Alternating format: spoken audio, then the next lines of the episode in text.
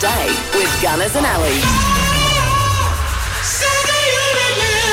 It's Wednesday, the 16th of November. Let's check out what happened on this day with Max Gillies, the Australian actor and impressionist, born in Melbourne in 1941, celebrating his 81st birthday. Albie Mangels was born in Holland on this day, turning 74, Australian adventurer, and he's best known for his 80s World Safari docos. Yeah, they were great. Frank Bruno, the British boxer, is 61 today. Do you know he inspired Bruno Mars's nickname? I didn't know Yeah, he did. He was called Little Bruno as a kid. The talented Tim Ferguson was born in Sydney on this day, turning 59.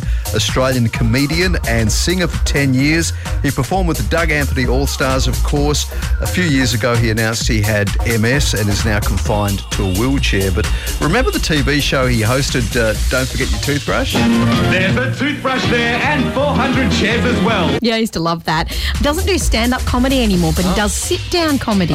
it's his own joke. It's great.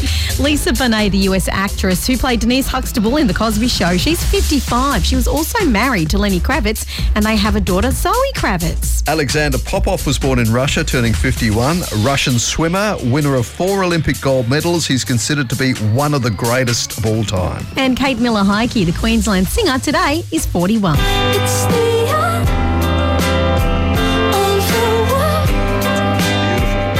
love her voice.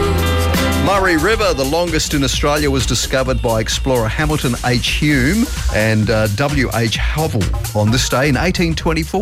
In 1920, Qantas was registered by Hudson Fysh, PJ McGinness, and Fergus McMaster in Queensland. The Sound of Music opened on Broadway, happened on this day, 1959.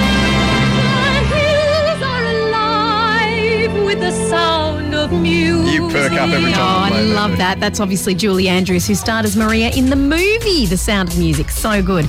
Clark Gable, the American actor, passed away today at the age of 59 in 1960. And the Animals recorded this song in 64. Oh Lord, please don't let me be misunderstood. Who can forget that guitar riff? So good, and that incredible Korg piano. Also today, Optus, the first company to rival Telecom, became available to consumers in 1992. Michael Caine was knighted by the Queen on this day in 2000. He was knighted under his real name, Maurice Micklewhite. He says, I was named after my father and I was knighted in the name because I love my That's dad. lovely.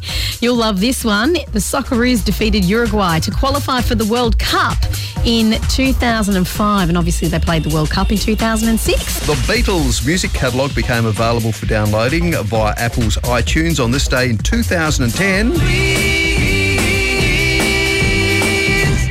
Love me do. Within 24 hours, 55 of the top 200 downloaded tracks were Beatles songs. Incredible.